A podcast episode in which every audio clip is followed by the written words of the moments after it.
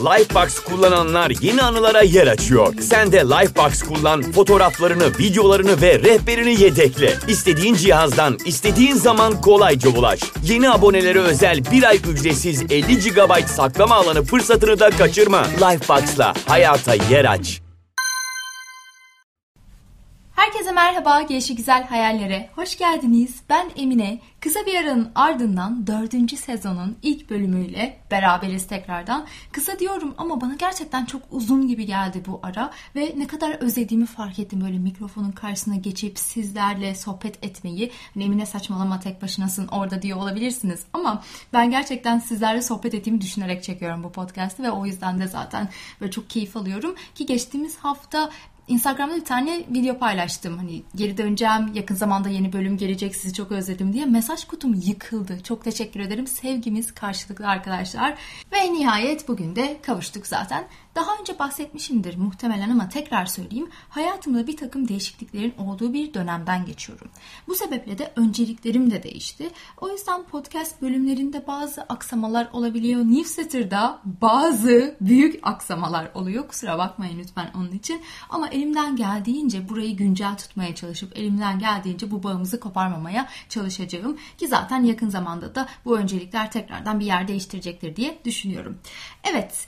Kısa bir güncelleme yaptığımıza göre bugünkü konumuza ve bölümümüze geçebiliriz. Bu bölüm benim bir önceki sezon için aklımda vardı aslında ama bugüne kısmetmiş dördüncü sezonun birinci bölümü olarak. Şimdi bu hafta birlikte vakit geçirdiğimiz insanların hayatımızı nasıl etkilediğinden bahsetmek istiyorum. Bir nevi 5 kişinin ortalaması konusu da diyebiliriz. Hani var ya öyle bir muhabbet en çok vakit geçirdiğim 5 kişinin ortalamasısın diye. Ama bu konu sandığımızdan daha da derin ve bu bölüm bolca nörobilim, psikoloji, felsefe içeriyor ve bölümün sonunda da çok güzel bir egzersizimiz var. O yüzden hazırsanız vakit kaybetmeden hemen başlayalım. Bu konunun zihnimizde daha net bir şekilde oturabilmesi için nöroplastisite başlamayı daha uygun gördüm. Çünkü beyin maruz kaldığı olaylar karşısında yeni bağlantılar oluşturan ve kendini yeniden şekillendirebilen bir organ. Nöroplastisite bu yüzden çok kıymetli. Çünkü biz bir şey yaşadıkça o yaşadığımız şeyler bir anı oluşturuyor değil mi? Zihnimizde yer ediniyor. Ve o her anıyla birlikte beynimiz nöronları arasında sinapslar oluşturuyor ve bu sinapslar o anıyı hatırladıkça, onu düşündükçe ya da üzerine daha fazla konuştukça güçleniyor. Ve buradan da yola çıkarak şunu söyleyebiliriz. Madem algıladıklarımız, duyduklarımız, konuştuklarımız, öğrendiklerimiz bir nevi tükettiğimiz bilgi beyni yeniden şekillendiriyor. O zaman gelen bilginin kaynağı da önemli. Çünkü o da bizim beynimizi yeniden şekillendirmeye yardımcı oluyor değil mi? Yani o bilginin kimden geldiği, en çok kiminle vakit geçirdiğimiz bunlar da önemli. Sosyal varlıklar olduğumuzdan dolayı o ya da bu şekilde hep insanlarla haşır neşir olacağız. Bu bir gerçek. Hatta burada sosyallik demişken burada bir parantez açmak istiyorum. Maslow'un ihtiyaç hiyerarşisini hepimiz biliyoruz değil mi?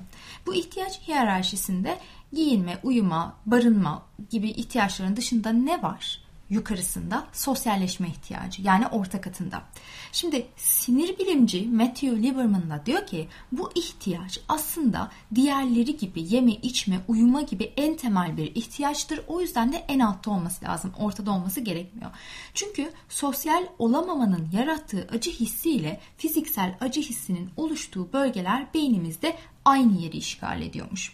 Ve bu sosyalleşme ihtiyacının arkasında da beynin diğer beyinlerle senkronize olma ihtiyacı var. Sinir bilim tabiriyle nöral senkronizasyon. Ne demek istiyorum? Ne demek bu nöral senkronizasyon? En kısa ve basit haliyle beynin farklı bölgelerindeki nöronların koordineli aktivitesini sağlayan durum. Yani araştırmalar diyor ki belirli bir grup içinde yer alan insanlar zamanla birbirine benzer. Çünkü zihnimiz bunu istiyor. Yani nöronlarımızın bir şekilde koordineli çalışması gerekiyor. Dış görünüşten beynin çalışma yapısına kadar da benzer bir senkronizasyondan bahsediyorum. Şöyle düşünün en basit örneğiyle en çok vakit geçirdiğiniz yakın arkadaşınızla kaç tane ortak kıyafetiniz var? Emine ne alaka bu örnek diyebilirsiniz ama şöyle bir düşünün bana hak vereceksiniz gerçekten. Bu örnek de nereden aklıma geldi? Ben İstanbul'da yaşarken çok uzun bir süre en yakın arkadaşımla birlikte çalıştık. Hatta şöyle söyleyeyim Yan yana oturuyorduk, aynı işi yapıyorduk. Her gün birbirimizi 10 saate yakın görüyorduk ve kıyafet dolabımızdan tutun düşünme biçimimize kadar bir sürü benzer yönümüz vardı. Allah'tan kendisi çok zeki bir hatun da nöronlarım da onun zekasından nasibini almış oldu. ve hiçbir şekilde kopmadık. Yani ben sonra İrlanda'ya geldim, o Kanada'ya gitti ve biz hala daha son işte bir iki aya kadar bu yoğunluklar gelene kadar her gün fix konuşuyorduk yani. O yüzden demem o ki herkesin hayatında aslında böyle sırtında yayabileceği, her koşulda güvenebileceği, destekleyen bir insana ihtiyacı var. Ben çok şanslıyım ki benim böyle bir arkadaşım vardı. Umarım hani sizlerin de vardır çevrenizde, hayatınızda böyle güzel insanlar. Ay durup dururken duygulandım şu anda ya. Uzun süredir görüşmüyoruz ve konuşamadık da bu ara. Çok özledim. Neyse Cansucuğuma buradan kocaman sarılalım. Siz de böyle can arkadaşlarınız varsa bu bölümü paylaşın içinizden gelen güzel bir cümleyle. Arada böyle minik duygusal jestler çok kıymetli sevdiklerimize paylaşmak için. Evet, duygusal ponçik halimizden çıkıp bence devam edebiliriz artık. Diğer ilginç bir araştırma da şu beraber yapılan aktivitelerde de nöral senkronizasyon varmış. Mesela ne demek istiyorum? Grup halinde konsere gitmek, maç izlemek, film izlemek gibi durumlarda da nöronlarımız senkronize oluyormuş. Peki bu araştırmaları nasıl yapıyorlar Emine diye merak edecek olursanız da bunun yöntemi hiper tarama dediğimiz hyper scanning diye bir yöntemmiş merak edenleriniz Google'layabilir. Hatta bu yöntemle yapılan son bir çalışma da sosyal biliş ve karar verme ile ilgili olan prefrontal kortekste yani beynimizin ön tarafında kafamızın ön tarafında yer alıyor burası. Nöral senkronizasyonun meydana geldiğinde bulmuş. Hatta araştırmacılar insanların işbirliği gerektiren görevlerle meşgul oldukları zaman rekabetçi görevlere kıyasla nöral senkronizasyonunun daha güçlü olduğunu da bulmuş ama tabii ki birkaç tane araştırma bu. Bu alanda milyonlarca araştırma yok benim baktığım ve bildiğim kadarıyla. Aramızda takım liderleri ya da birim yöneticileri, yöneticiler varsa bunu göz önünde bulundurabilirsiniz. Belki ajandalarınıza daha fazla takım aktivitesi eklemek faydalı olabilir. Araştırmalar böyle diyor en azından. Şaka bir yana bu araştırmalar bir noktada sosyal kimliğin inşasına da refere ediyor. Yani bizim beraber zaman geçirdiğimiz kişilerin bizim kimliğimizin oluşmasında, bizim kararlarımızın oluşmasında da etkili olduğunu söylüyorlar. Hazır araştırmalara bu kadar değinmişken son bir tane daha söyleyeceğim. Çünkü bu daha da ilginç. Bu nöral senkronizasyon dediğimiz şey hikaye anlatan ve hikayeyi dinleyen kişiyle de mevcut.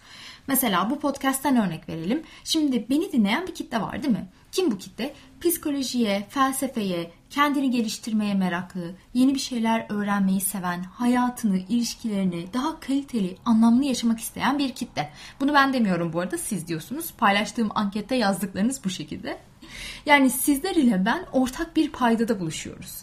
Beraber yüz yüze vakit geçirmesek de sizler ile ben bir noktada buluştuğumuz için sizler beni ne kadar dinlerseniz o kadar nöronlarımız aynalanmış oluyor.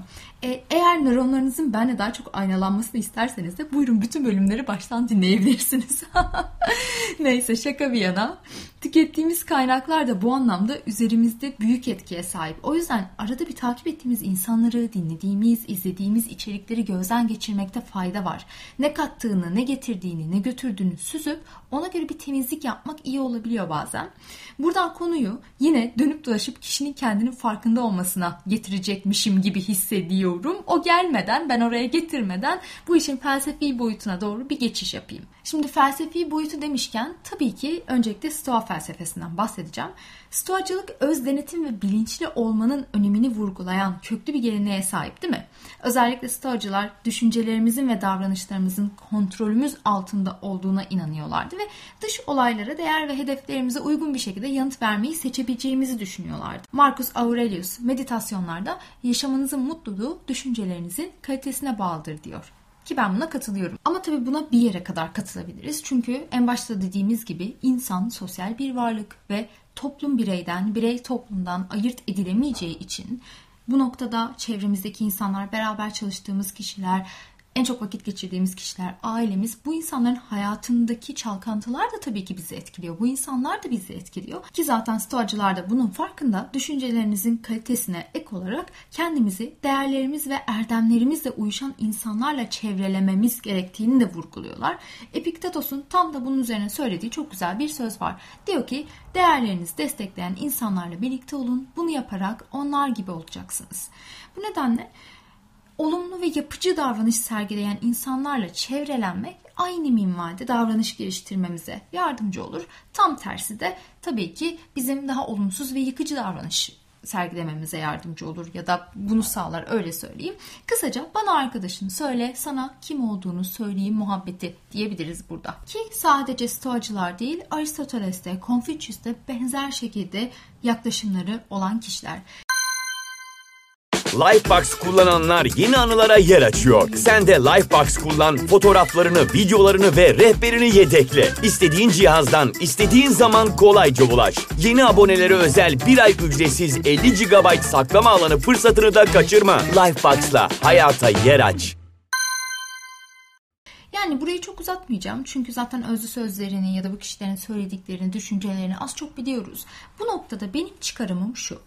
Başarılı, başarılıyı her zaman parantez açıyorum. Başarı çok kişisel bir şeydir ve kime göre neye göre olduğu tartışılır ama kendi başarı kavramına göre başarı ya da sizin kendinizde gördüğünüz başarı kavramına göre başarılı diyelim.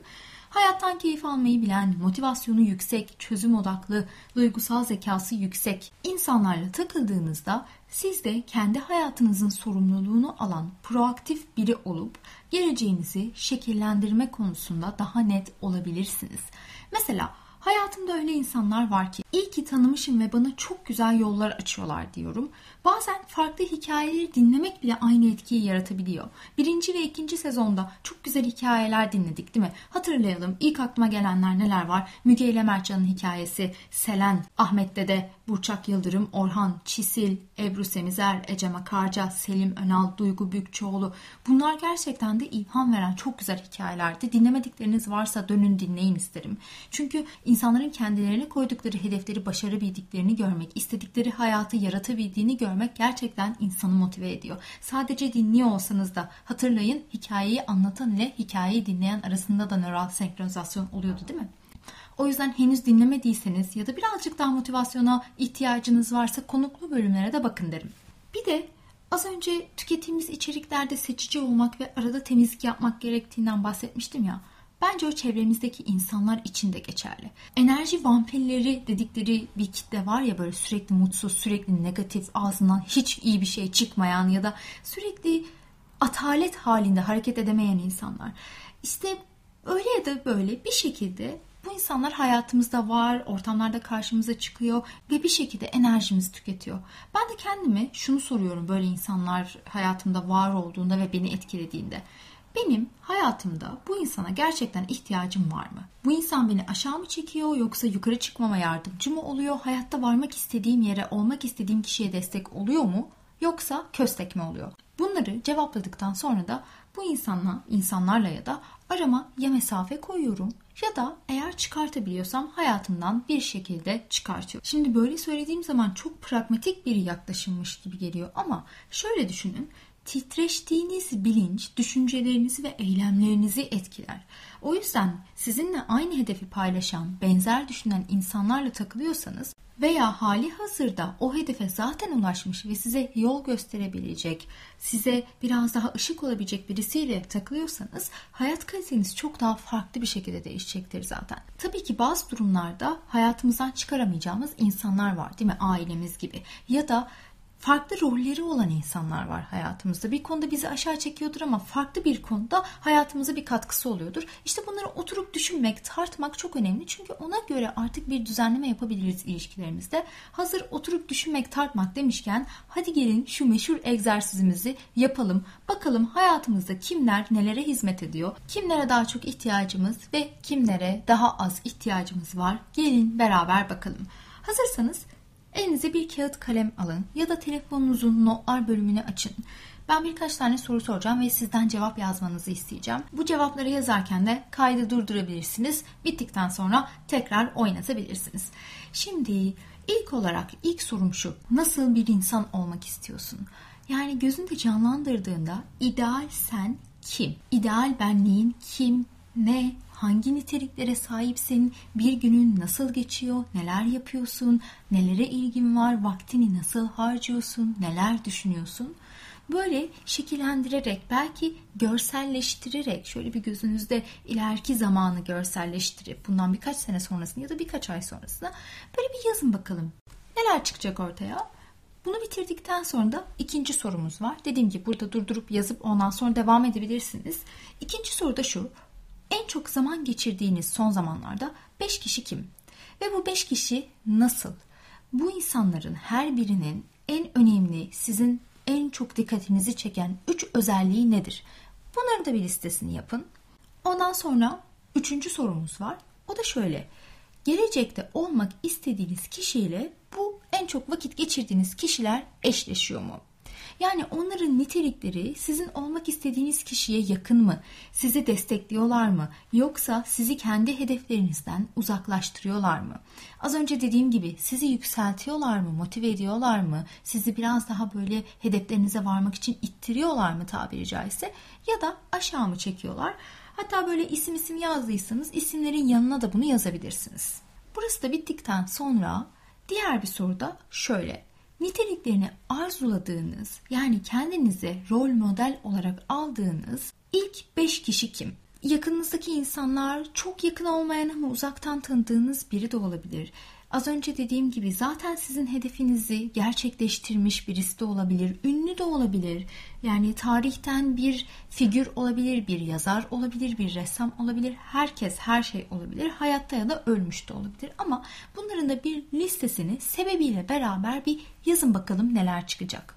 Ve burayı da bitirdikten sonra Artık son sorumuz rol model olarak aldığınız bu kişilerle nasıl daha fazla iletişim kurabilirsiniz? Yani bu kişi yakın çevremizden birisi ise daha fazla vakit geçirebilir miyiz? Ortak aktiviteler yapabilir miyiz? Ya da bu kişi ünlü bir kişi ise, tarihten birisi ise, şu anda hayatta değilse bu kişinin hayatıyla alakalı biyografisi olsun, farklı kaynakları, eserleri olsun bunları daha fazla tüketebilir miyiz? Yani bu kişinin hayatında aldığı kararları nasıl aldığına dair, düşünce biçimine dair daha fazla bilgi edinebilir miyiz? Birazcık da buna bakmakta fayda var.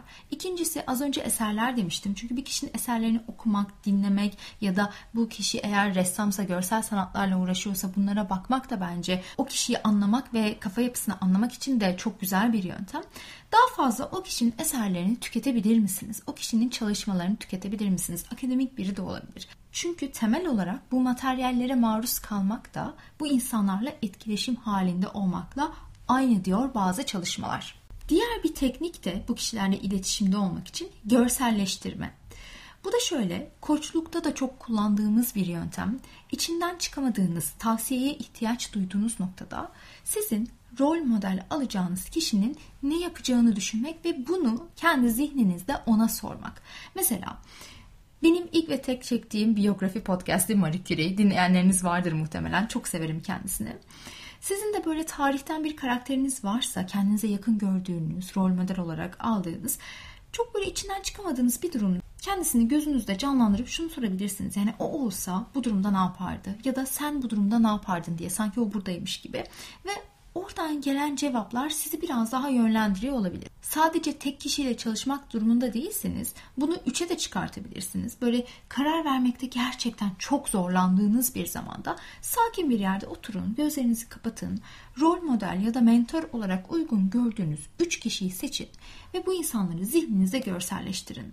Sorunuzu, aynı soruyu tek tek her birine sorun ve aldığınız cevapları not edin ne aksiyon alırdın, ne yapardın gibi onların ortak cevabı neyse bunu bir zihninizde bir köşeye not alın. Düşün ve Zengin Ol diye bir kitap var biliyorsunuz Napolyon Hill'in. Çok önereceğim bir kitap değil belki ama orada o da benzer bir şeyden bahsetmişti. Benzer bir yöntemden bahsetmişti yanlış hatırlamıyorsam. Her gece uyumadan önce görünmez danışmanları ile hayali bir konsey toplantısı yaptığını yazmıştı. Hayatındaki başarısını da ona bağlıyor hatta. Tabii bu yöntem herkes için çalışacak diye bir kaide yok ama denemekten zarar gelmez bence. Sanıyorum bugünlük bu kadar yeter. Beni dinlediğiniz için çok teşekkür ederim. Bir bölümün daha sonuna geldik beraber. Bir sonraki bölümde görüşmek üzere. Kendinize çok iyi bakın. Hoşçakalın. Lifebox kullananlar yeni anılara yer açıyor. Sen de Lifebox kullan, fotoğraflarını, videolarını ve rehberini yedekle. İstediğin cihazdan, istediğin zaman kolayca ulaş. Yeni abonelere özel bir ay ücretsiz 50 GB saklama alanı fırsatını da kaçırma. Lifebox'la hayata yer aç.